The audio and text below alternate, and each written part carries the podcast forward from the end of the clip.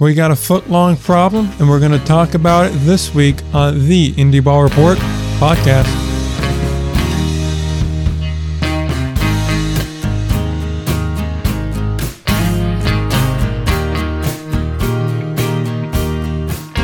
All right, we're back again, episode number 125 of the Indie Ball Report podcast, and I have a feeling it's going to be a good one just because the number 125 is very aesthetically pleasing when you look at it. Then also all hell broke loose in the middle of the week too. That that also normally helps us and gives us a lot to talk about in a show where we already had a lot to talk about. Yeah, it was it was an interesting week to say the least, and I guess not not for like great reasons. I, I guess you could say, but for definitely a lot to talk about. Uh, but number number one twenty five, that is a you're right. That is a very, very nice number. Like, you know, like you're a quarter of the way to two hundo. Exactly. it, it just is a great number there. And so I, I guess we should probably, uh, just jump on the giant elephant in the room here because I mean, like, before this kind of came out in the middle of the week, I was figuring, oh, we'll, we'll still do the Atlantic League preview this week and we'll do the Frontier League next week. And before we'll just touch on, you know, all the Canadian baseball that's going to be coming back and everything. But then, you know, I, I suppose I was the one who first really jumped on it and, and promoted yeah. it. Uh, it came out the, the penalties for players that don't get on board with moving the mound back. And so, I think at this point it's no real secret that the Atlantic League was planning to play their second half with the mound moved back. Originally, I thought it was two feet, but then I saw it was only going to be the one foot that got moved back. So yeah, so it was two feet like back in uh, like back in 2019. Yeah, and then eventually, like going into this year, they announced it was going to be one one foot because I guess they realized how stupid two feet is. Not that one foot is. Much I guess better. one foot is like half as yeah, I guess it's like it's a foot better than what it should be, or than what it could be rather. So it's still a foot yeah. short of what it should be. I guess is the way of putting it. So, any case, I think it's also pretty safe to say that players pretty much universally do not like this decision one bit. And I don't think it's much of a secret that most of them had the plan of I'll play the first half and then I'll either just leave for the second half or I'll try to get traded somewhere else for the second half so that way I could play in a different league or somewhere else that doesn't have this mound for the second half. And so I think we all kind of expected some sort of major roster upheaval for this. Well, it's not going to be that simple because apparently there is a penalty for players that leave, and that penalty would be any player that leaves the Atlantic League after this, uh, I found out today that it's a, essentially a two day grace period from today. So after August 1st, the grace period is over. So if you, starting August 2nd onwards, if you try to get out of the Atlantic League in an effort to avoid or circumvent playing with the mound as, you know, 61 and a half feet, you are essentially blackballed or rather barred, I suppose is a better uh, term from playing in any MLB organization or MLB partner league. Now, what makes this slightly more difficult because you'd figure, oh, well, you could probably get a lot of trades done. Most organizations and coaches are pretty accommodating for this kind of thing, and they definitely don't want to hurt their team's reputation and possibly hurt themselves in the future. Uh, the problem is it can't just be a straight up like player A for player to be named later that doesn't fly. It needs to be what is deemed a fair trade, which would be you trade someone that has like the the highest level of service time accumulated as say double A, they have to be traded for someone that has the highest service time accumulated as double A. You can't just trade like I don't know, pick a former major leaguer in the Atlantic League you can't just trade, and I'm just picking this name for the sake of an example, nothing more. You can't trade Matt Latos to the Frontier League for, I don't know, we'll go with, uh, let's say James Mullery from, uh, from Rockland slash New York. You can't trade Matt Latos for James Mullery. That deal's a no go. you have to trade Matt Latos for another guy of major league experience. So that obviously makes uh, finding trades extremely difficult. And that's going to make it not exactly feasible for most of these guys that want to get out to get out. Because when I was talking with some of the players, it seems to be pretty set that most of the veteran players are trying to get out. That there's a decent chunk of them that have essentially said, I don't care what the penalty is. I'm not pitching for the mound that far back. There's a decent amount that said, I'm trying everything I possibly can to get out it seems like more younger players, while they don't like it, they don't want to jeopardize, uh, I guess, their futures by leaving and they're just going to try and stick it out. It really is a whole major fiasco. And so I will say this much. Uh, I think Rick White's going to be a very, very busy man uh, this, uh, this weekend as he gets trade proposal after trade proposal sent to his desk that he either have to approve or reject. And this is a this is a whole fiasco here, and I'm sure I've talked for long enough now, so I'll let Will kind of take this away and and give us his thoughts on this, seeing as he is the Atlantic League expert around here. This is not good uh, at all, because at the end of the day, like this was the decision, and, and I don't put this all on not necessarily the Atlantic League because the MLB certainly has a role to play in this as well. But they're, they're acting like they're giving these players choices, but there really isn't a choice, right? Because in any, and, and I know you mentioned this a lot of trade proposals sent to his desk. Yeah, but at the same time, one, you have to get somebody who is, you have to get a team who is willing to take you in mid-season. So before anything else.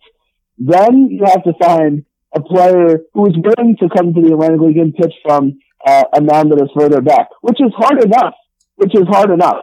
Mm-hmm. And you have to find someone who has exactly the amount of service time as you do. And even if all of that happens, and let's say maybe the guy who has even like, let's say a AAA guy, AAA guy, you find all of that.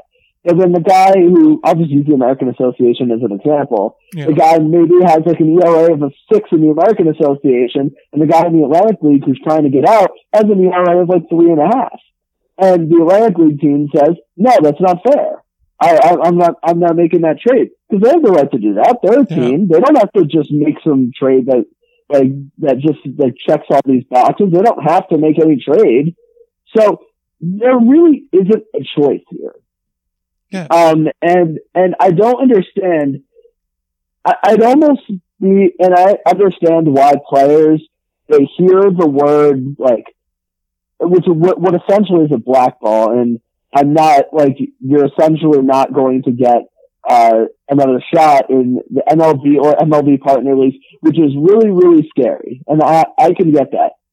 However, I think and, and I hate to say this, I don't think they would actually have the guts to do that because teams want to win games. And uh, whatever this, like, quote unquote unspoken agreement so they can get the lab rats, like, into the lab in order to give MLB, like, testing data. Like, this is such a mess. This is not how players are supposed to be treated. Not that Major League Baseball really cares how they're treated. I mean, for example, not to go on, not to go off on, uh, on, on off topic, and I promise I'm, I'll bring it back, mm. but this, this is the same organization and the same league that claimed that they were going to make minor league baseball and conditions a lot better when they cut all these affiliates and they needed money. Fine, you got the affiliates cut. You got everything you asked for. And guess what? There are still players sleeping on like mattresses, like seven in a room. There's still players who don't have housing paid for by the team. There's still players who have to pay to ship their own car on like terrible salaries. And th- there's still the same problems and nothing has changed because it is all a big lie.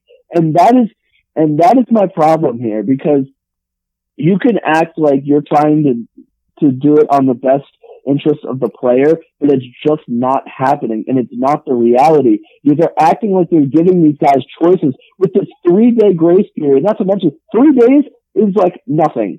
That's nothing at all.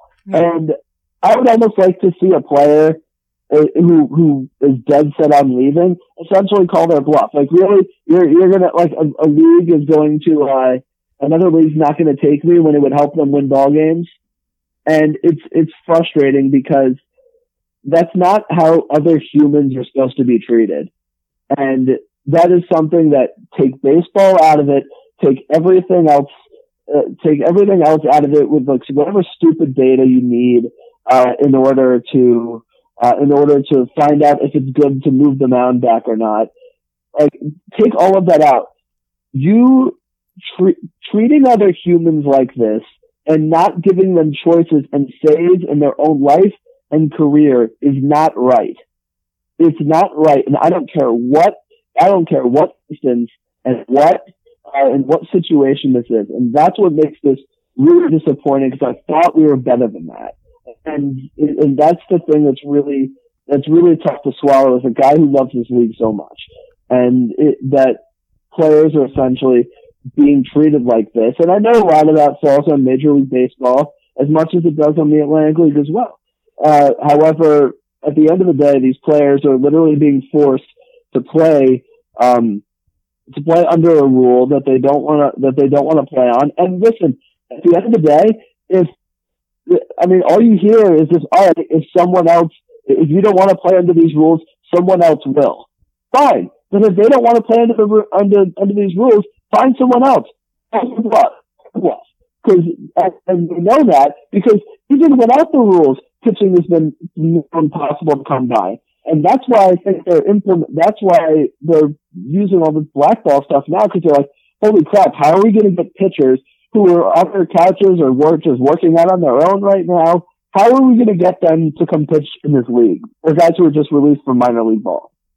And it's, and just not giving other humans, I'm not talking baseball players, whatever, other humans choices and saves in their careers and threatening them with essentially, and, and whether they could follow through, whether they would follow through or not, threatening to end their baseball career in, in uh, the United States is uh, in Canada is unbelievable. I, I and I don't understand treat other humans like that and think of themselves as a, as a decent moral person. What gets me is that I could see on some level just telling players to deal with a rule you don't like. If it was something like the shift rule, if it's something more minor, if it's the ABS, things like that, that quite frankly have very little, if no potential to cause real harm to them. But, and I know people are going to cite the survey that they did in the beginning part of the year that says, look, there's a low chance of additional injury by moving the mound back one foot. And I say, that's great. But when it's the people implementing the change that are green lighting the survey or promoting the survey, I don't expect them to promote a survey that's going to be counterintuitive to what they want to change. And likewise, how many pitchers are going to go, huh, the mound's moved back now. Instead of throwing as hard as I possibly can, I should try to get more spin on each of my pitches, which is really the more effective way to keep yourself at the same competitive level.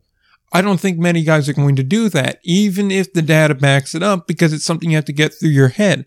And when you're just going out there to pitch, you want as little bit to think about as possible. You want to be just kind of going there and just pitching. You don't want to have to think everything through. You just want to go out and go, okay, this is a, this is the situation I'm in right now. This is the pitch I need to throw. This is where I need to put it. If it if we get a ball on that pitch, I need to throw a strike here. If we get a strike, then I need to do this.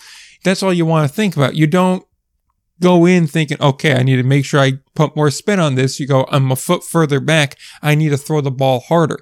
So I'm sorry, that's going to lead to injuries. There's just no way around that. And I think to believe something other than that is a bit sophomoric, to use a bigger word, but a bit foolish to use a, a, a smaller word. Moreover than that, I, I definitely see what you mean. They are kind of treating their the players like chattel here and far less like actual people. Just because if they want to get out, let them get out. It's quite clear that you're concerned about not being able to get the data in the purest sense you can because they all know the Atlantic League is the highest level of player. You have the most former major leaguers, you have the most AAA talent, you have a lot of guys that rightfully should be playing in Mexico or or overseas. and so you can't use that kind of a rule in the Frontier League. You could probably use it in the American Association, but I have a very hard time believing they'd sign a rules agreement when they have not even put in the uh, runner on second or any sort of rule like that. They their whole branding is centered around good old traditional baseball like you knew when you were a kid. So they're not going to go for any of these crazy rules one bit. I mean, it kind of goes directly against what they market themselves as. So it is a, a major a major problem for Major League Baseball because they only have one other league to try it in because they're not going to do that in the affiliated minors because they don't want to risk injuring teams' prospects and then pissing off ownership like that. And that brings me to my larger point here, which is I wouldn't even mind testing it. I do have a major issue with the kind of draconian measures you're using to enforce it, but I don't mind testing it if it had a legitimate shot of making it into the major leagues. But I think you know, Will, I know, and I think everyone listening knows that if this ever became a legitimate proposal by the ownership in Major League Baseball, the MLB Players Union would die on that hill. As much, that's kind of a pun there, I guess, but they would literally die on the hill. They would not give in on that unless there was some serious concessions made that ownership would never in a million years give in. And the one that immediately goes to mind that ownership would have to surrender if they legitimately wanted to move this mound back would probably be service time. Major changes to that that gets players to free agency and kind of unrestricted free agency much earlier and much sooner. And I don't think there's an owner in Major League Baseball that's willing to sacrifice control over a star player in exchange for moving the mound back a foot. And if there is, I would love to hear their reasoning behind it. And in theory, this is the kind of thing where I don't have an issue with trying out because there is only one way to get the data and that is to try it. And when you do run the numbers and you look at surveys and you look at things, it looks fairly harmless on the surface, but it's just such a major issue that this isn't just like a strictly by the numbers type decision. There's a lot of decisions that you can just make by the numbers. And more often than not, it's the right decision because you're taking emotion out of it. This is one of those times where you have to factor in the emotion of the people around you and the greater implications of that and the, to be honest, the shit show that doing something like this is going to create. And honestly, this could have been contained so much better. There is two ways to avoid this shit show entirely. Option A was say, we're part of a partnership with Major League Baseball. How about they fork over the extra like 200,000 it would cost to give each pitcher and or player in the league an extra 15% bonus per game check in the second half. I guarantee you, if you would have paid these guys an extra 15%, they would have said, okay, we're willing to try it. We'll stick around. Because already the Atlantic League's getting more money than the other leagues. You give them even more on top of that. I think a lot more guys would be willing to stick this out. Or B, which would have been even simpler, being far more transparent about the whole thing because if there's one thing we've learned over the past year and a half, it's Major League Baseball may, honest to God, have the worst PR of any major sports league. And when you look at some of the other major professional sports leagues in North America, that's really saying something that they are the worst. But it's honestly a trickle down effect because I don't want to entirely blame the Atlantic League for this because they signed an agreement. Contractually, I have a feeling they're fairly obligated to do this. They can fight it as much as they want, but at the end of the day, if it's in the contract, it's in the contract. And so I'd be very interested to see if we actually do get lawyers involved in this whole situation, because I wouldn't be surprised if some players are giving this contract over to their agents or to lawyers to look at to go, do I actually have to play by this or could this contract be voided? We, like, if the mound's getting moved back, again, within the contract within the contract. Unfortunately, that's just what's going to have to happen. But if a player says, I don't want to play under those rules, and then ask, for their release. At the end of the day, that is something a team should ha- should have to abide by. I'm not saying have separate contracts necessarily the first and the second half, although I agree about the bonus the bonus set. I think that would be a good idea um, to keep a lot of the players around. But I think that if, if you were to if, to move the mound back, I think you're just gonna have you're just gonna have to let the players make their own decisions on their own. Listen, at the end of the day, it's not as easy as it seems to just switch leagues willy nilly because it doesn't just it doesn't simply work like that. For the best guys, yes, like they could they could get an American Association team. They could go to a Frontier League team that maybe could open up a, a veteran spot here and there uh, and see what they could do. But it's not that easy.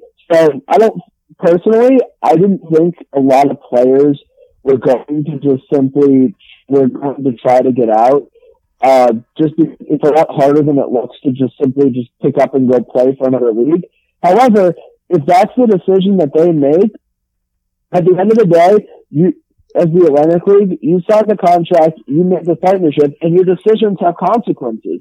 You, your decisions don't have, all right, now we're going to put a gun to people's head and say, all right, well, now you're going to play by these rules or else your career is over. It's not how this works. That's not how this should work. It's really unfortunate that this is the threat that's being made, uh, because it could have been communicated so much better instead of just dropping a week before it starts and saying, "Oh, well, don't worry, we'll give you three days to negotiate your own trade that check all these boxes, and we have to approve it, and we have to improve it." Have fun. Like you're not at that point. You're you're not giving them any choices uh, whatsoever. And I don't know. I don't know what kind of effect moving the mound back is going to have. I don't think anyone knows. You would assume offense would go up. We'll see.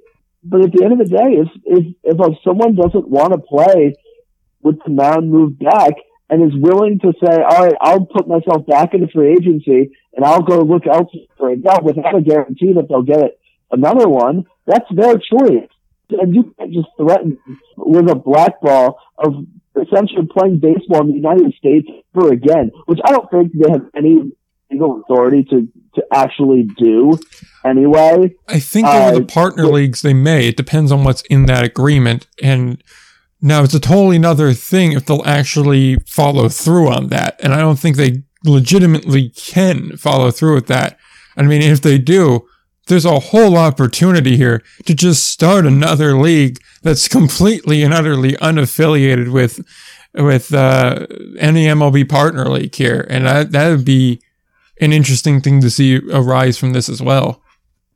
Yeah, I, I, as much as I wish that would happen, it's probably not. You would, have, you, would, you would have to get markets. You would have to fund everything by yourselves, and unfortunately, like in, in this age, I mean, if you give it like if you give it two or three years when the MLB draft league falls flat on its face and fails, there's a lot of markets with stadiums already there. Yeah, well, I mean, MLB draft league has been has not been a rousing success in year one, let me tell you. Yeah. But um, but yeah, it, it's just sad to see that this is how desperate they've become once they realize, oh my goodness, we were, we weren't even able to replace pitching in the first half. What are we going to do uh, in the second half? Because apparently getting this data is is so sacred. But now it, the Atlantic League signed the contract. They, I'm not saying that they have the right to, to not put to not move the mound back because I'm sure that's something they have to do. But have consequences. And if your players and if certain players don't want to play, that's their choice.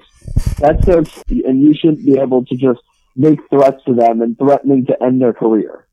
Yeah, I, w- I will say one thing on the devil advocate side of this.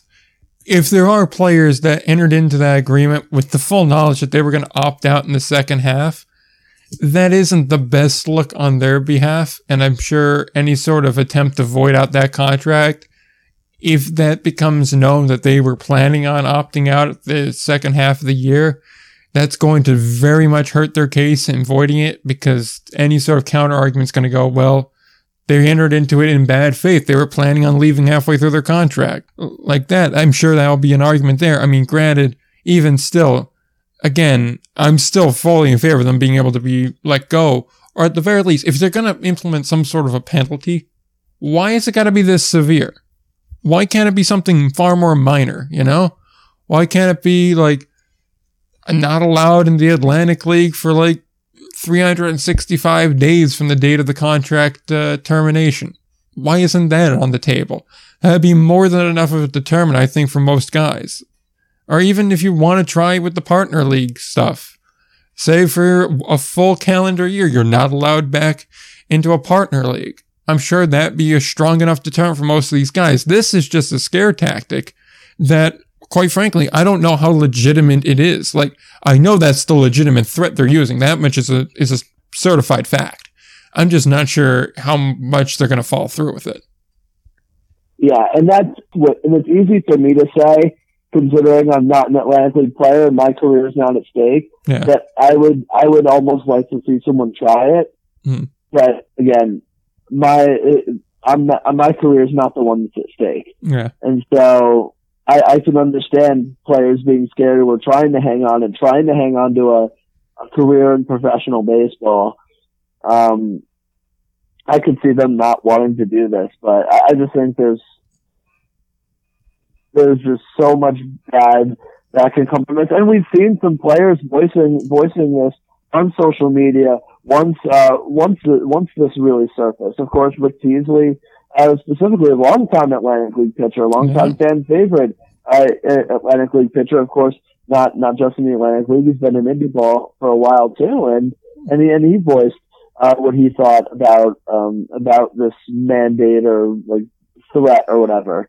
And it's it's just really it's just really disappointing that this is like the super super like big threat that they need to make in order to keep pitchers in the league. Like that should be enough to tell you like, hey, maybe this isn't such a great idea. Not that they could do anything about it, but your decisions have consequences and uh, and that's going to be one of the consequences that if you're testing all these crazy rules that you should have seen, hey, maybe players don't want to play for, don't want to play on these rules. That's the risk you take. And those, and those are the consequences you suffer if indeed you were to put in some rules that players don't want to play by. Mm.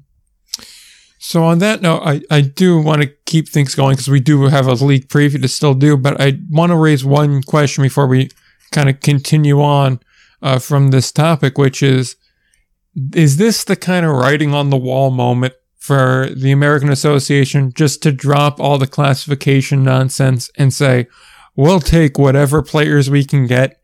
Because this seems like a giant moment for you to say, starting in 2022, if you want to come to the American Association of Professional Baseball, by all means, come on in. Like, I understand the Frontier League is unlikely to do that. At most, they'll add a veteran spot or some extra, like, experience level spots for them and cut down the rookie requirement. So I'm not holding my breath on the Frontier League doing anything like that. Their bread and butter is younger players. But the American Association has seemingly positioned themselves to want to be the equal to better than of the Atlantic League. And if they can offer a traditional baseball that pretty much all these guys grew up playing, that pretty much all of these fans have grew up watching, it seems like a really appealing option, even with all the god awful bus travel there. It seems like an appealing option for them to attract a lot of high level talent that might have otherwise gone to the Atlantic League. If if the American Association were able to do that, with still being able to stay in that MLB partner league realm, that's definitely something they should do. But of course, we don't know, you know, what's in the what's in the contract, or we still don't even really know what goes into being an MLB partner league. I mean, there's still so many unanswered questions uh, about that. But I think I agree with that. If they, let's say it was, this is 2019, and the Atlantic League's the only one with any sort of um, partnership with Major League Baseball, then that's something the American Association should absolutely do. And if, if they can do it within the, the contract of being a uh, MLB, uh, MLB partner league, that is definitely something they should do. That's something I, I don't understand the need for rookies in that league at all, really. Yeah, like uh, especially with the growth of the Frontier League and the Pioneer League as well. Yeah, like for me, it never really made sense altogether. Like, I understand if you want to say, okay, you got to have three or four on the roster, because you do have like some very good rookies every year. I mean, Peyton Gray last year, Wyatt Ulrich this past year, like this current season. Both of them are very, very good players. And I don't think anyone's going to try and contest that, that their rookie seasons were just off the charts amazing. But I, I definitely think they are more of that kind of professional players league that's like, look, we've been around for a while. we have former major league talent, we have AAA talent, we can play ball. So I I don't see any reason why they wouldn't be able to do that. I don't think their partnership is in the same realm as the Atlantic League. My understanding of how each of these work is that the Frontier League and the American Association's partnerships more heavily rely on marketing and things like that. Although, like you said, well, we really don't know the specifics. I mean, when we asked people affiliated with these teams and leagues when we were interviewing them back earlier in the year, they even said, we really don't know what goes into this yet. We signed up with it without having a full concept it. We have a rough idea and that, that rough idea we loved. So we went with it, but we don't know the exact specifics yet. So maybe that includes the rosters and things like that. But I do remember hearing that at least for the American Association bit, the rules are totally off the board. The rules cannot be touched by Major League Baseball. They're in full control of that. And if their rules are still firmly in the hands of Josh Schaub and the rest of and the owners of the American Association, that would tell me the roster rules are also in their hands. And if that's the right. case, I mean, there seems to be very little reason to, at the bare minimum, allow for more, I guess, Atlantic League refugees to come over. Because, I mean, you've seen that the offense really isn't as off the charts in the American Association. So imagine if you get some of these top of the line Atlantic League pitchers over there. Yeah. There's a real potential there. Yeah, absolutely. There, there, there's real potential there. That's something, at the very least, raises the quality of play, which I think is something the American Association is always looking to do and would love to do. I mean, again, you're asking for some concession salary wise because the veteran players will be making more money. And I think that's, that's the one thing you also have to take into consideration. But from a competitive standpoint, there's no, there's no argument that that's something that, that they should pursue and that's something they should do in order, uh, to get a lot of that talent to the American Association if they're branding themselves as that old fashioned baseball. Exactly. So it's something to watch out for, and, and I guess something that they'll have to run the numbers on to see if it makes sense. But with that, I think we've kind of covered the, the mound bit well enough, and I think we can kind of go into the actual Atlantic League preview as much as we, we still uh, have to talk about the league here, which I think it's also important to know we don't like the decision from the league, but I still care for the league. I still want to see the league do well. I still want to support the players in the league and the teams in the league. It's just, I really hate the decision they made here today. Agreed. Yeah. Same, same here. Yep. So with that, uh, let's just start breaking down teams. I guess we'll kind of start in one division, go through that, then go to the other division, go through that, and we'll start at the bottom and work our way up here. And I guess we'll start with the, uh, I suppose the less intriguing of the divisions, if you want to say that. Uh, the North Division, which was one I don't think we had exactly high expectations for coming into the season. And I want to say that they met those expectations because it did stay interesting for quite some time, but in the end, everything kind of leveled itself out. We'll start with the York Revolution, 24 and 32 uh, at this point of recording, 10 and a half games out of first place, although they're ineligible to win the first half division crown. Uh, so I guess we'll start with the York Revolution and, uh, well, how they've been doing so far this year. They, they have been okay. So, well, maybe okay is a little bit, a little bit, uh, too strong. But I mean, 25, 25 and 32, uh, is definitely not where they want to, they wanted to be. Um, it's almost not as, cl- as classic of a York Revolution team. Uh, it's their pitching started really bad, has gotten a little bit better lately, uh, but the, their offense, kind of in the opposite sense, started really hot. They lost a, they lost a lot of guys. For example, Nellie Rodriguez, uh, who had an unbelievable start, uh, an unbelievable first 28 games there. He was he was with the Reds for most of the first half. He ended up uh, signing in Mexico, uh, and you know that that hurt a lot of their offense. And when you think of a, a York Revolution team, you think of power. You think of a lot of power. However, while this team, like OPS wise, they hit they hit for a high average. They're second in the league in batting average and uh, and fourth in the league in team OPS. But for home runs, despite you know the ballpark they play in and what we've come to know from York Revolution teams, They only have 50 home runs this season, which ranks seventh in the Atlantic League.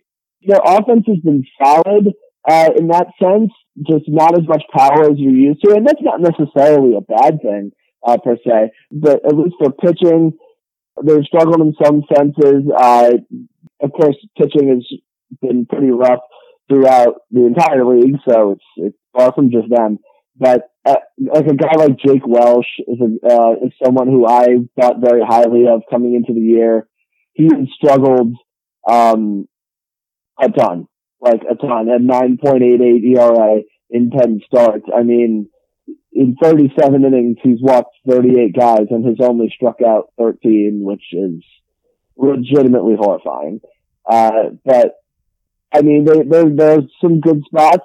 Uh, some guys, Alex Sanabia had a great start to the season before he ended up getting picked up. Their bullpen, I've, I actually kind of like their bullpen. Jim Fuller has been good. Edward Paredes has been good. Rivera has been good. Uh, so they have some, they have some good pieces. Uh, the other, the one other thing I wanted to point out about, about the Revs, uh, they have the worst defense in the Atlantic League by a long shot. Mm-hmm. It is, it is not even close. So the Long Island Ducks, as a team, uh, they have the best defense, fielding percentage wise, uh, error wise. 34 errors in 54 games. The York Revolution have 90 errors in 56 games. 90. So nearly three times what the Long Island Ducks do. So that's not going to help you. And talking about their pitching, uh, then, you know, their starting pitching struggled quite a bit. Not being helped out by this defense. Well, you could say that Flex earned runs. That's true, but what about the balls that the defense doesn't get to and that end up being ruled as earned runs anyway? You know, that's the thing as far as the revolution. And they just walk way too many guys, as we've seen throughout this entire uh, Atlantic League season.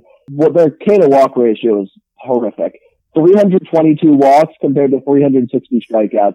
That's not going to win you many games. That's going to have to change for the second half. But the big thing that'll have to change: defense, defense, defense.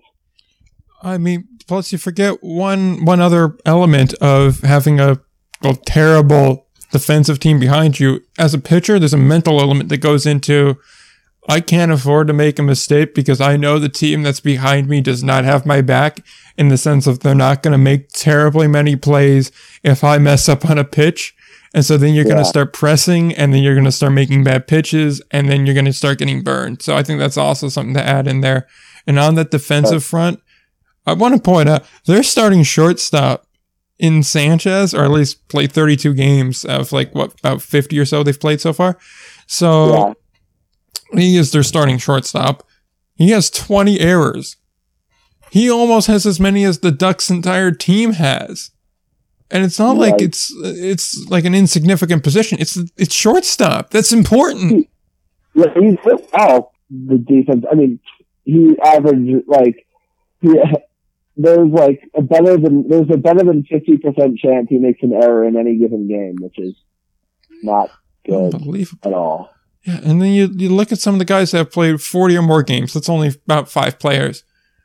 Only like there's there's one guy who's batting under two hundred, which is kind of surprising to me. I'm not gonna lie. I, I'm kind of surprised that like Sanford's still in the lineup when he's batting like 186. Now, granted, he's probably one of the better fielders on this team, but still, it's uh they're an interesting team in that regard. They're probably the one team where it's like, yeah, they never really were were in it in the north. But uh, the next team that's up is always a fan favorite on the show, and that's the Lanca- uh, the Lancaster. Almost made a mistake. The Lancaster Barnstormers.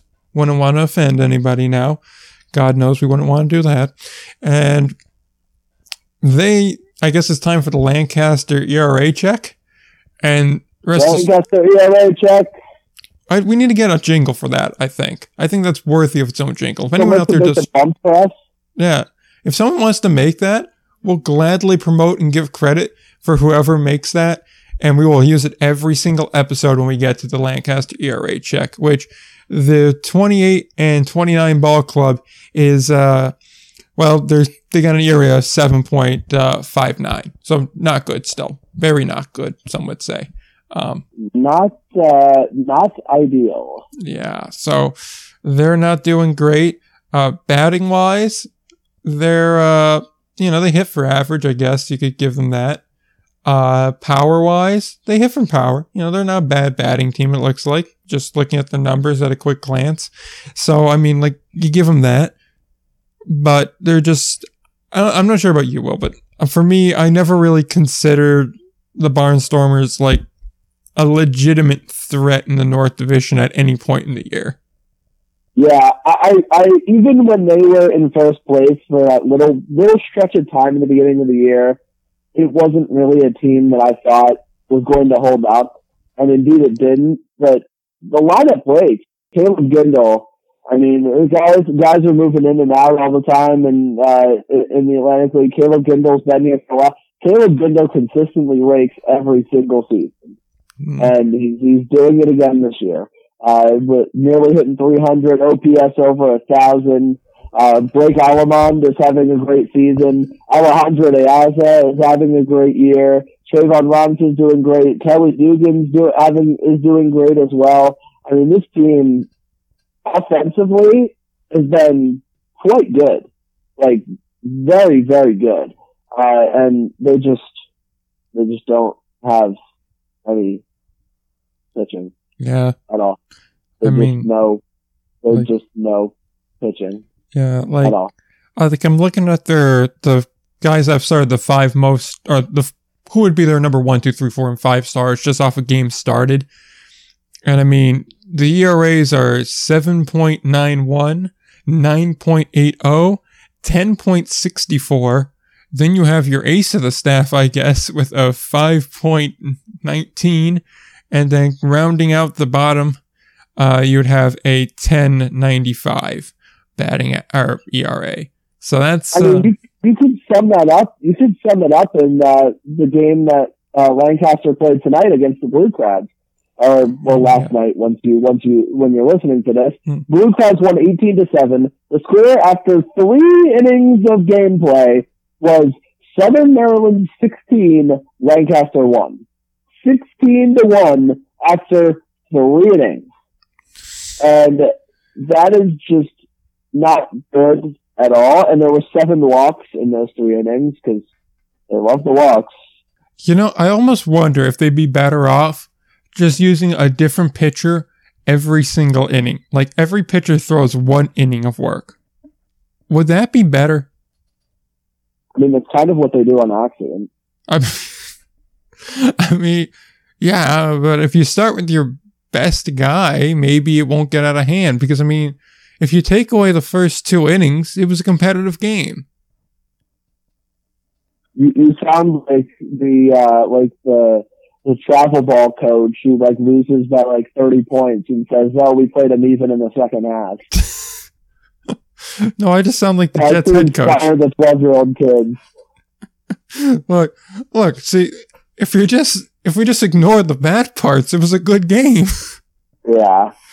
But yeah, so I think uh, well, if we could take positives away from it, uh, from the, the the Barnstormers, like you said, the offense was very good. Their fielding isn't as bad as their in-state rival. They're 28 and 29. Like yeah. They're like not that bad with loss wise. Yeah. I feel like that's just the offense bailing them out enough. Like if your offense is good enough, you'll win slugfests. Yeah, I guess. I mean, the, the entire Atlantic is just slugfest this year, so. Well, let's keep everything moving here uh, before length gets out of hand. We'll go now to the second place team in the Atlantic League North, the Southern Maryland Blue Crabs, 28 and 27. They're going to finish a decent little ways back of the Ducks for first place. Um, they they were a team you were high on coming into the year. They were a team that I said I will not believe in them because they burned me too many times, and they were not bad for a while until they started losing players via contract purchases. And I guess we'll just uh, get your overall uh, thoughts on these uh, crustaceans. Yeah, so to be honest with you, they are about what I thought they were going to be. And, you know, they're a team that's slightly over 500. which is about where I have them playing. Um, statistically, they have the worst offense in the Atlantic League. Uh, they're the pitching staff in the Atlantic League. So their pitching staff is strong. Um, offensively, they've kind of struggled. Uh, I guess, well, either if you compare it to just like baseball in general, uh, I guess it's not that bad. I guess like they're hitting above average, like OPS wise, like as a team, 756 OPS. But compared to the rest of the league, that's not much. Uh, so, but what I will say about the Blue Crabs is they continue to make moves to try and bolster this lineup because they see like, hey, our pitching's not bad. Everyone else is struggling for pitching and we're not. And they, they're bringing in guys like Cesar, uh, Cesar Trejo from, uh, from, from the High Flying Rockers. They brought in Rubi Silva, uh, who started the year in West Virginia, started insanely hot, going went back, uh, ended up going back to the Blue Crabs. So they're trying to make changes to this lineup, make them good. But the, the pitching's been, the pitching has been really solid for them. Daryl Thompson doesn't give a damn about the mound. He doesn't give a damn about the rules. He's going to just straight up shove. Uh, it doesn't matter. It doesn't matter what the rules is because Daryl Thompson is just going to do, you know, Daryl Thompson things. Matt Latos is Matt Latos has been great uh, as we as we expected him to. Uh, I mean, yeah, just to go back to Thompson. Yeah, the dude the dude's walked nine guys in seventy two innings, uh, so he doesn't care about the strike zone. Three eighty four ERA and eleven starts, which is awesome uh, for this. I think that leads the league in ERA too. Yeah, yeah.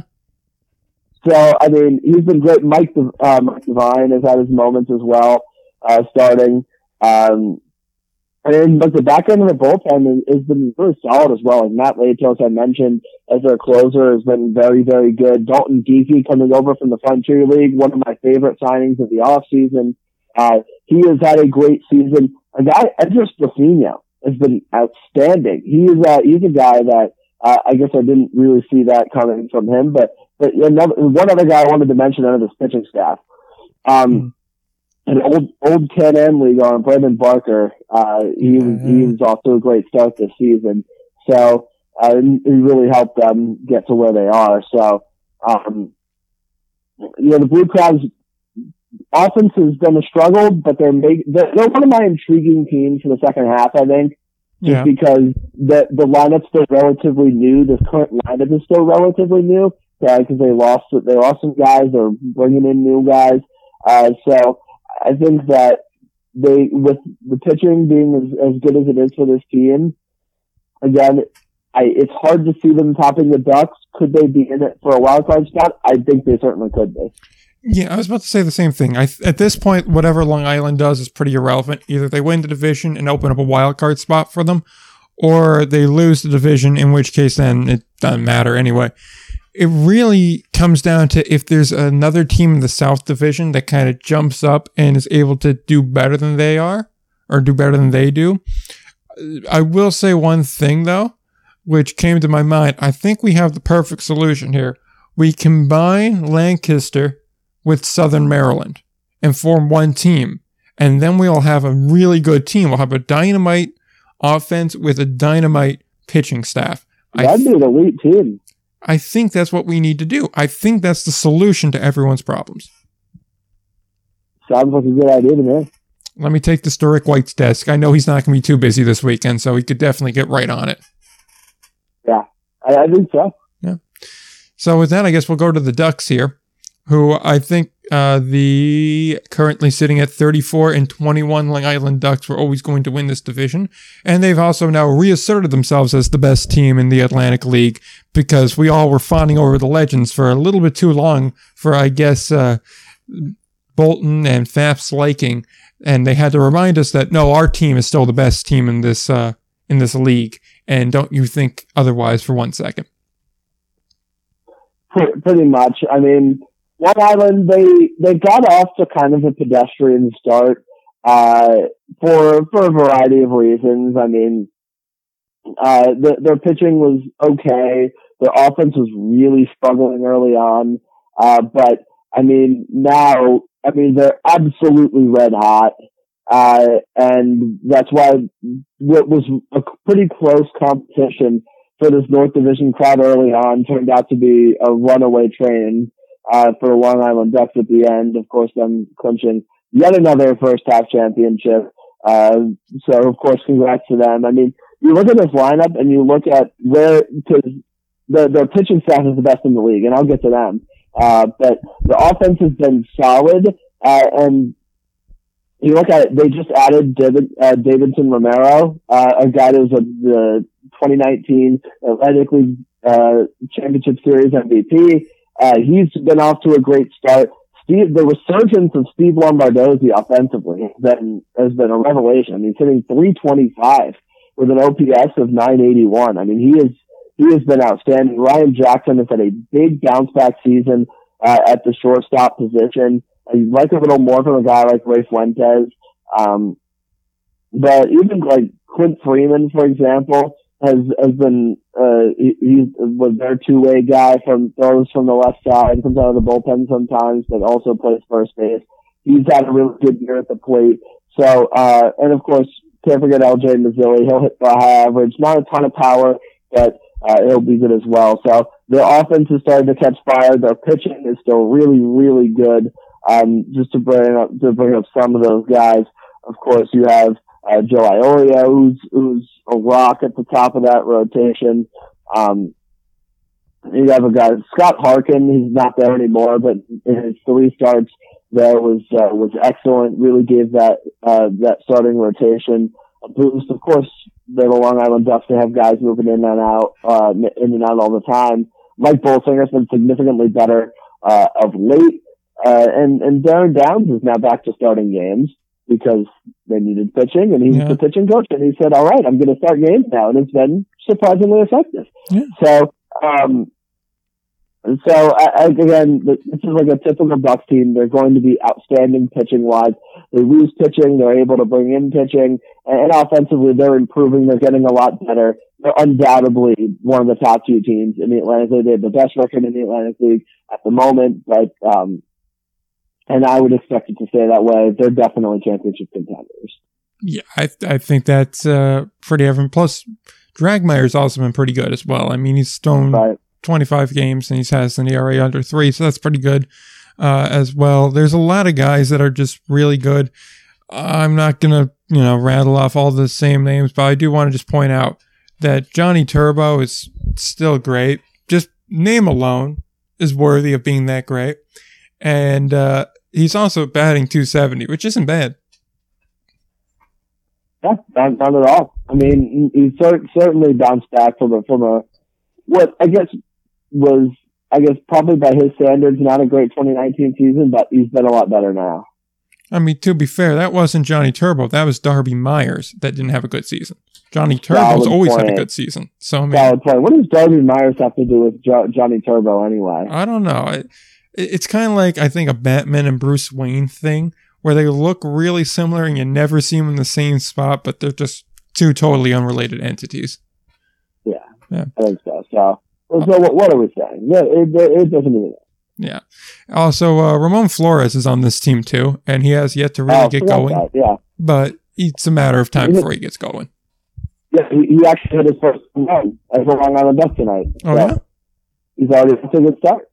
Oh, so he's he's getting back uh, to expectations there. So on that note, we'll go now to the uh, the last four teams to talk about the South Division. We'll go with one of the new teams in the league this year, the West Virginia Power, which we both were fairly high on coming into the season. I think we both had them pegged to be a wild card team, probably make the postseason. They they're probably the weakest of the postseason teams, but they were probably going to get there, and they have wound up being the worst team in the league uh, so not exactly great uh, on our parts, or certainly my part. Uh, 21 wins, 34 losses, uh, sub four winning percentage, or sub 0.4 winning percentage. Uh, they are going to finish a long ways out of first place in the South Division. Team wise, uh, batting wise, they they're a pretty middle of the road team. I think it's fairly safe to say they they don't really hit for power, but they also don't really do anything that great on offense. 280 as a team, uh, batting average wise, which is again with how high all the ERAs are and how high all the batting numbers are, it's really hard for me to tell what's good and bad in this league. It really makes it, it's like I can do it, but it's just kind of hard to immediately go to. As a team pitching wise, they have an ERA just a hair over six, a third from the bottom. So not the best, but also not the worst either, I guess. Uh, but yeah, a lot hasn't gone right here. There, there's been some bright spots, but the pitching has been pitching has kind of been a revolving door in West Virginia, um, and they've really struggled uh, because of it. And they really haven't had many guys that have been there uh, starting for for the entire year. Uh, they they brought in Candelario from from Gastonia, who his first his uh, his start at least with West Virginia has been good after struggling though over in uh, over in Gastonia. But I mean, yeah, the the the, starting pitching hasn't been great. I mean, uh, Erik Sokula has been uh, been pretty good uh, in, in this rotation, but you know they they haven't got a whole lot of consistency. Just it literally has been a, a revolving door um, they've had a good amount of guys picked up, and it was early on. I know they had visa issues early on. Like, um, so I don't want to completely throw it on them, uh, throw it all on them, because there has been, there, there's been a lot more factors. But, you know, there's some good spots. Uh, Teodoro Martinez, uh, yeah. has been awesome. Literally awesome. Uh, he's hitting 382 this year. Not a ton of power, but he's hitting 382 in his 50 games. Um, Rymer Liriano as well. And, uh, Nick. Yeah. Scott Kelly. Yeah, a guy that I think we both kind of wrote off. Uh, what, am I reading that? Uh, am I reading it? Yeah, he's uh point three one zero. Does that mean he's uh? That does that mean he's hitting three three ten? I, I think he would be, and if I'm right, it's in forty three games. So it's not exactly a small sample size either. Yeah, that, can't be right. This is not the Scott Kelly we knew in Somerset. This is not the same guy. I refuse to believe it's the same guy.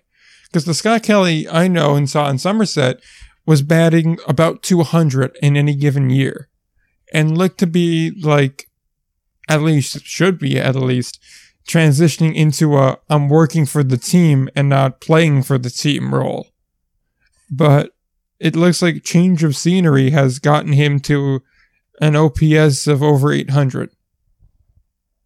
What? Yeah. And yeah. In, in fact, if you want to sort by like leaders on the team, if you go to that, he's third on the team in batting average behind Martinez and, if I'm not mistaken, former major leaguer Alberto Callaspo. Oh, he is definitely a former major leaguer. Yeah. If I'm not mistaken, he was pretty good with the Angels for quite some time. He was. Yeah. Yeah. No, so, he was good. So there's no shame at being behind him at all. And I, you know, I'm looking at this team and I'm just kind of wondering how do they only win like 21 games? Like, I understand the pitching's been a revolving door and they had the visa issues and I get all that but they should be better than this. Like you look yeah. at like Lancaster or Lancaster. I'm going to mess it up and I'm going to continue to do it. You look at them and they were able to just slug their way to about 500. And I understand West Virginia doesn't have as easy of a schedule. You don't have York and you don't have the coin flip that is Southern Maryland on any given day. But you do have Gastonia that's about even with you, like we'll say in a minute. And you do have a high point team that was struggling for a large part of the season so far. And then you have the Legends, which, I mean, they're, that's a whole nother animal. So there are winnable games on their schedule that you can rightfully outslug your opponent. And they were not able to do it. And I'm just kind of surprised that they were not able to do it. Yeah, I'm definitely surprised too. I mean, I mean, there's offensively, there's they've just definitely disappointed offensively. They scored the fewest runs uh, in the Atlantic League this season, and you know their pitching been very good, and there's there's winnable games for them. So I, mean, I wouldn't completely write them off in the second half. I guess well, I guess not to say again. Their roster is, is pretty new still. Uh, there's still, like I mentioned, kind of been a revolving door. Uh, so I wouldn't completely write them off in the second half because the slate is wiped clean. Uh, so I wonder if you see them make a run. But, I mean, they, they don't hit for a lot of power, and I think that hurts them uh, in a league that's as offensive heavy as the Atlantic League is this year. Mm-hmm. So I think part of that hurts hurts them a little bit, but certainly been a disappointing first year over in Charleston. Yeah, yeah, I I think that's pretty fair to say. And on that note, we'll continue the trend of new teams that play in the South Division with the latest expansion team in the South Division and the Atlantic League in the Gastonia Honey Hunters. You know, we're pretty good friends with uh, the folk over there. And I think we can all safely say that no one really thought they'd be doing as well as they did. I think I was the most optimistic of predictors when it came to this team. And I was like, oh, they're good for 40, maybe 50 wins. I think I was saying about 40, 45 wins, if I remember right. And they're kind yeah. of on pace to get to 50 which I think's pretty good for them, especially from the roster that we saw when we did the preview way back in, I guess that'd be May now. And so they're yeah. they're 26 and 30. You know, they're they're on a little bit of a winning streak right now, and they haven't been that bad. You know, I got I know that sounds doesn't sound like the most ringing of endorsements, but they're second in the league in home runs, only behind Lexington, which again, no shame there. On base percentage, they're fourth in the league. Again, not terrible. Slugging wise, as you could guess, they're third. Average wise, granted, that is a problem. They do not hit for average. They're third from the bottom there. Uh, still 272, so not, it's not like it's god awful. But again, everything's relative when it comes to this league. And, you know, OPS, they're third. So it's not like they're a bad batting team. Pitching, you know, it's not good. It's not good. It's a six and a half ERA, and that's a problem. But I gotta say, I, they are a better team than I think we all thought they were going to be coming into the year. Yeah, I mean, to be fair, like when we, before they just like released all their signings at once, yeah. and nobody knew who was on their team. I mean, but, um, yeah, I mean, their offense has been really good. I mean, the offense has been really, really good this year. They're hitting for a lot of power. They're second in the league in home runs, third in the league in team OPS. Um, certainly, certainly they've had a lot of really surprising and, and great performances uh, on offense. Of course, Papi has been great. Um, Jesus Sucre behind the plate, a major former major league veteran. Yeah. He's almost hitting for 300. Oh yeah. And, um, Josh, and again, I think it's pronounced Salah. Yeah, uh, Salah. Salah, Salah. Yeah, Salah. For, yeah, hitting for a ton of power. I mean, yeah. he's got uh, like 18, 18 bombs. Like that'll play. Yeah, uh, that'll play. He's second in the league in home runs behind Caleb Gindl. So, I mean, this offense they they hit for a lot of power. They score a lot of runs, uh, and they like just up and down this lineup. There's not an easy out, uh, and that's really helped them pitching wise has been a bit of a struggle, and that's why they're not higher up in the standings. I guess we could have kind of, um, we could have seen that coming. They struggled uh, to get to get good starting pitching. You know, they've had some decent arms out of the bullpen. Robbie Scott, Donnie Hart have been good uh, out of the bullpen, but they just really haven't been able to get uh, consistent starting pitching, and that's definitely hurt them. Probably is going to keep them from being any sort of uh, legit contender this year, but I think that they can really hit, and they're an exciting team to watch. They're a very fun team to watch, and uh, and they play a lot of flair. They play a lot of excitement, uh, and so very very entertaining team for sure. Gastonia Yeah, and I mean, I think that's all you can really ask for in a team that's coming into year one. You put an exciting right. product on the field that's going to keep attracting fans here, and I think you know, if they wind up with 50 wins in uh, what, 126 game season, that's pretty good. Yeah. I think you call that a success. Yeah. I mean, and I mean, of course, this isn't, doesn't necessarily have to do with baseball. Yeah. But, uh, but they've done solid in, in the box office, given like yeah. the pandemic and everything. They've done pretty good attendance wise. So, mm-hmm. uh, definitely, definitely a lot to build on for them. Yeah, absolutely. And I want to point out that Josh Sala is essentially the Atlantic League version of Adam Dunn because he hits like Yeah. 237, but he has 18 bombs. So it's kind of like, yeah, he's not going to hit for average, but if he gets a hold of a ball, it's leaving the yard. And, Yeah, absolutely. you know, he's still good for like a hit a game, roughly, if he gets four at bats. A hit every four at bats is, you know, pretty solid. You can live with that. Yeah, you, could- you certainly can with the power he has. Yeah.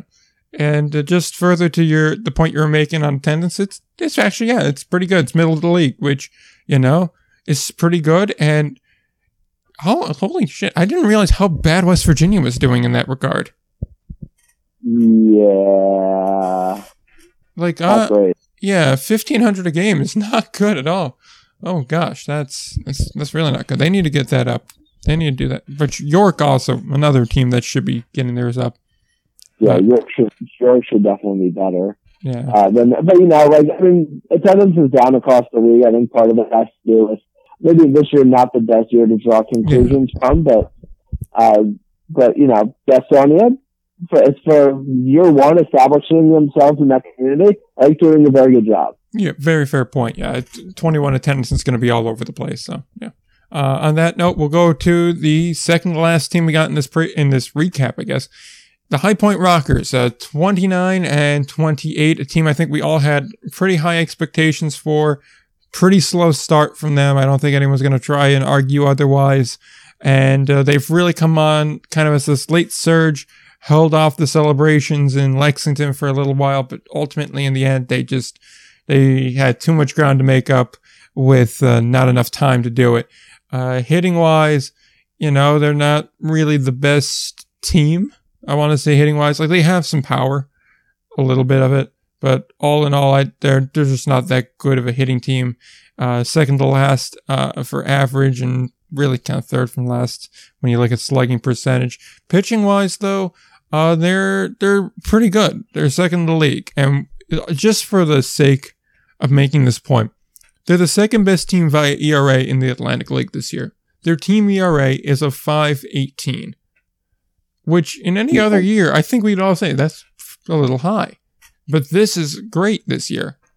So I, that just shows how all over the place. And I know I keep reiterating this point, but it really is something I think that needs reiterating is that there's a lot of offense in this league this year. And it's not going to stop anytime soon. But uh, yeah, Um, I, I think your assessment of High Point was was pretty accurate. I mean, offensively, at least coming into the year, they I really like the roster they had on paper. Some guys haven't really performed. They've lost. Um, they've got some contracts purchased, uh, which certainly has not uh, has certainly has not helped them. But pitching wise, I mean, they, the Rockers are playing much better of late. A lot of that has to do with pitching. Uh, I mean, Craig Stem has pitched a lot better lately. He was very good tonight uh, against West Virginia. He threw seven strong innings uh, down in High Point. And you know there are certain guys that you would expect a little bit more from. I mean, Jared Mitchell is hitting for a lot of power, but I'm sure they'd like him to get on base uh, a little bit more. I, I just think there's not a ton in this lineup. I mean, Cardulo has been very good. Uh, Stuart Stuart Levy's had a good year, although he was mostly a catcher, and that gets you playing some third base now as well. Yeah. Uh, but you, you're just looking. The offense is they've kind of uh, they've had to rep- they've kind of had to rebuild a lot of that lineup on the fly, uh, and they've had some growing pains while doing so. Uh, so I think that's part of the reason. I think pitching wise, they've been started out pretty rough, but they've been very their starting rotation has been very very good lately. So I think that's something definitely that to, to watch for in the second half. I think High Point. I'd expect High Point to be a much better team in the second half. But so that'll that'll be something to watch. I'm not not sure if they'll end up winning the South Division, but I think they'll certainly be in it. I expect them to get a wild card spot. I expect to see them in the postseason. Yeah, I think they're a fairly safe postseason bet. I mean, guys like Russell, uh, Alfonso, Cardulo, Downs, they've all done pretty well at bat. So I, they do have some guys, like you said, but uh, it's still a lot left to be seen here. Plus, I thought I saw that uh, Edwin Arroyo would at least potentially be able to rejoin the team uh, towards the end of the year. And if they could get his bat back into the lineup, that would be a very, very Yeah. big ad uh, for Hey, them. Quincy, Lattimore, Quincy Lattimore too. He'll Oh, yeah, him too. At some point. Yeah, yeah, that's Don't know when, but at some point. Yeah, so uh, when they get all those guys back in there, you know, it's going to, you know, it really gives them a push, especially at the right time of year. So who knows? Maybe they could finally get over the hump and at least make a championship game this uh, this year instead of falling short in the semis. But uh, anywho, we go to the last team we have now. The team I think we all thought would be the best team in the league, but they got a little. Well, I don't want to say they got cold. They came back down to earth uh, towards the latter half of the first half. That would be the Lexington Legends, 32 and 22. Uh, they won their division. They clinched it. Uh, I believe it was either last night or the night before that they did so, and it was pretty, pretty impressive uh, performance by them in this first half. Uh, when you think of an offensive powerhouse team, I think you can safely say, yeah, Lexington's pretty good at that when they're hitting just under 300 as a team, when their OPS is over 900 as a team, when they're slugging over 500 as a team, when they're leading the league in home runs. They're an offensive factory. And pitching wise, uh, they're they're not really a bad pitching team. Like, yeah, a 560 team ERA isn't great, but it is fourth best in the league, and it is an offensive power year. So as long as you get league average pitching, which is clearly what they're getting here, with the kind of offense they have, not a problem. It really isn't an issue for them. Yeah, I, I think Lexington. I mean, Lexington's offense has been unbelievable this year, and that's what's really carried them. Uh, They they did come back down to earth a little bit. Their offense is still. Uh, it was more because of the, their pitching. Their pitching struggled a little bit down the stretch of the first half. Uh, but I mean, overall, Lexington won this division easily. You know, it's hard to blame them when they have the division wrapped up for so long. They may be getting a little complacent down the stretch, uh, but but I mean, offensively, they've been a 912 OPS as a team. They're hitting 293 as a team, uh, 84 home runs, leads the league uh, by quite a wide margin. Uh, they're just offensively, they're they've just been insane.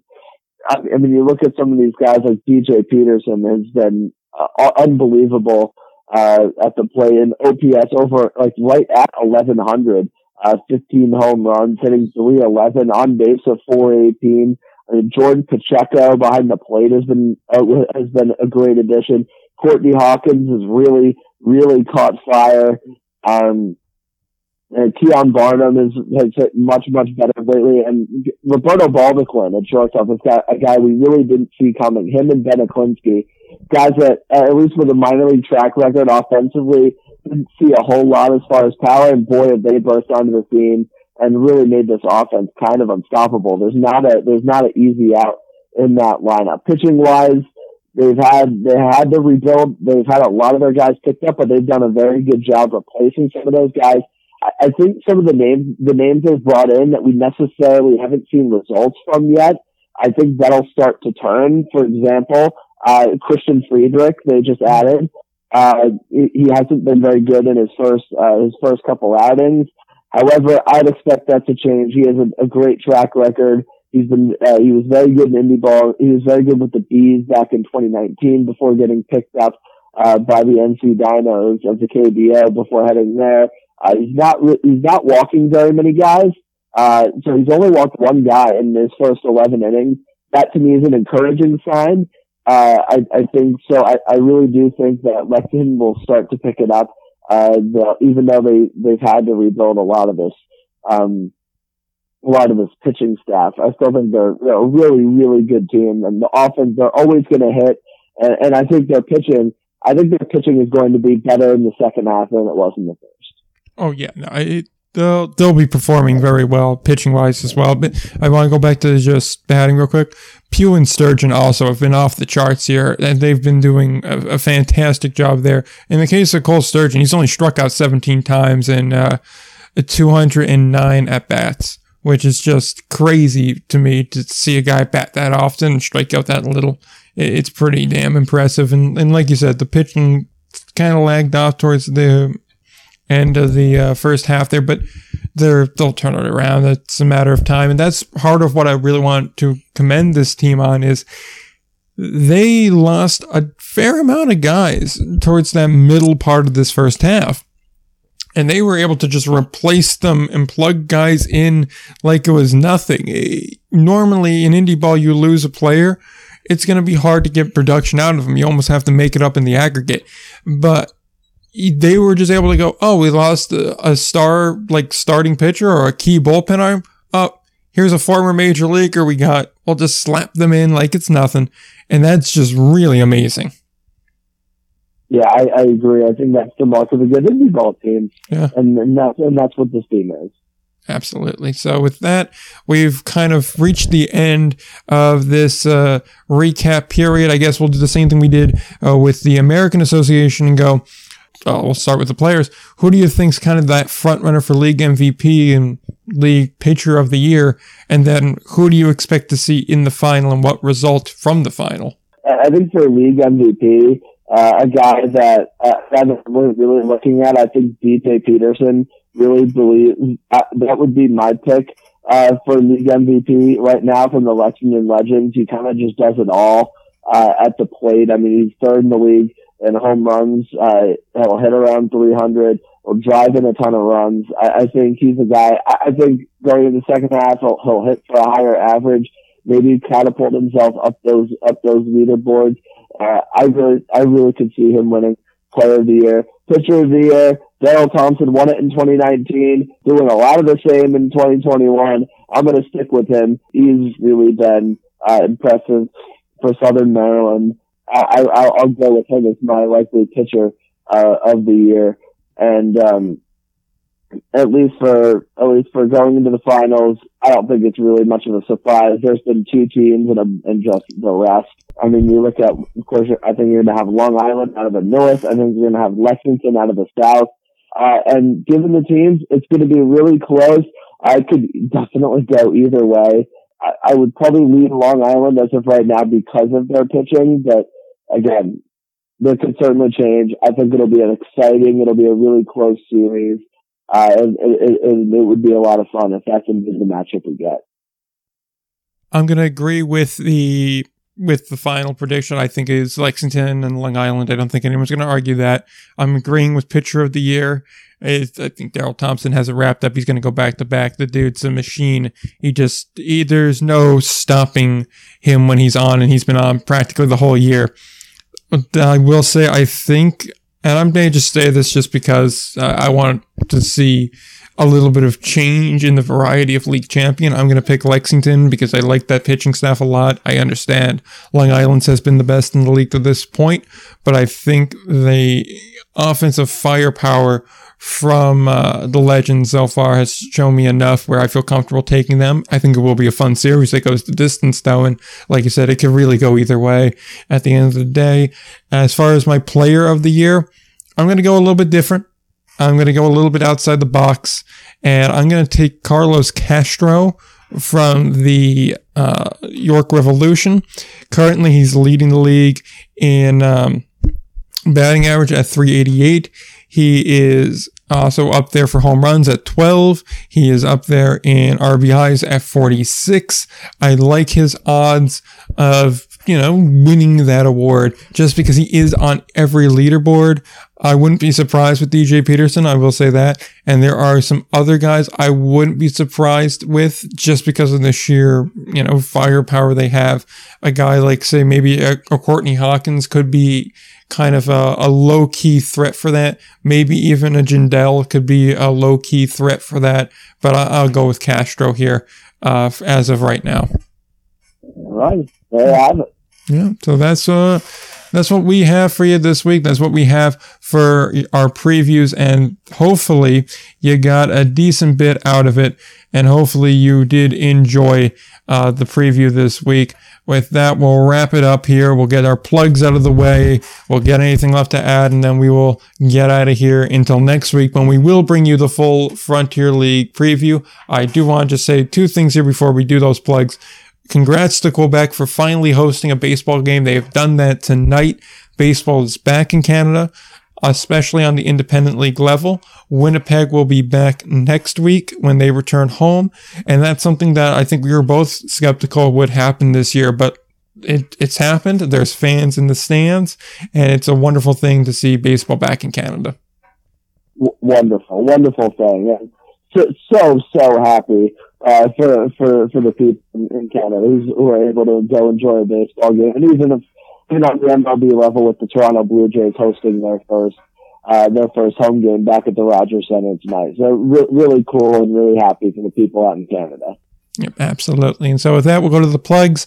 If you want to follow the show on social media, you can do so on Twitter at IndieBallPod. You can do so on Instagram at IndieBall Report. You can do so also on Instagram at ALPB underscore news for all your Atlantic League uh, needs. So you be sure to do that on the social media front. If you want to find the show notes, any episodes of the show, or the articles that we've been writing, they start on the Instagram page, but then they do get transferred over onto the website. You can do so on the website of indieballreport.com. Be sure to check out all that we have over there and be sure to rate and review wherever you listen to the show, which could be TuneIn, it could be Stitcher, it could be Podomatic, it could be iTunes, it could be Spotify, it could be Google Play, it could be Amazon Music, or it could be just about any major podcatcher uh, that you find podcasts on. So be sure to help us out with a review and a rate and a subscription as well. With that said, do we have anything else left to add this week? Uh, just two quick things for welcome to the Jersey Devils. Uh, Hamilton, may you ever uh, haunt the, uh, haunt the hockey viewing experiences of Nick Firestone uh, forever, and may the Devils dominate the rivalry with him running the show. Uh, and the other thing, uh, welcome to Boston, Kyle Schwarber. Hopefully he hits lots of bombs once he gets off the IL in a couple of weeks. You know, I could go off on a rant here about how free agency worked out and this whole like kind of draft period starting really the day of the draft with the Rangers trading Buchnevich for probably the crappiest return I've ever seen and just really go off on it. But I feel like that's going to wind up coming up at some other point and being its own like outtake that gets added to the end of one of these episodes because realistically, Uh, so far the Ranger offseason has found new ways to piss me off at every turn, and I am really lowering my expectations, especially after giving up a goddamn third round draft pick for Ryan Reaves It's a replacement level player, and it's 34, and for whatever goddamn reason we decide to give him essentially a $2 million extension, although we're tight against the cap.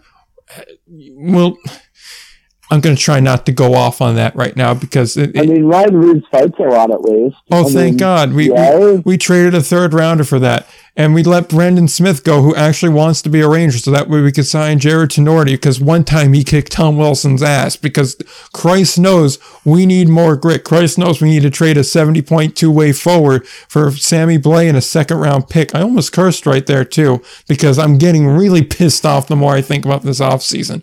But I'm going to navigate softly away from that and say uh, the band Bleachers put out a new album. Uh, I listened to it, pretty good album. Like most of the songs on there, it has Bruce Springsteen on it. It has Lana Del Rey on it.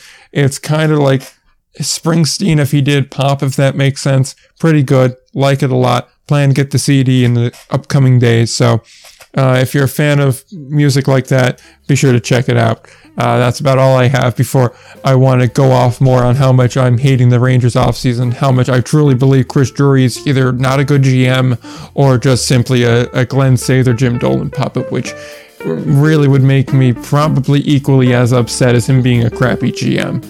So, yeah.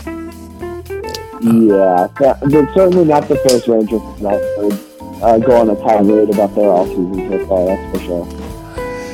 I still want to know who the hell Dryden Hunt is. And on that note, until next week, don't forget to play ball.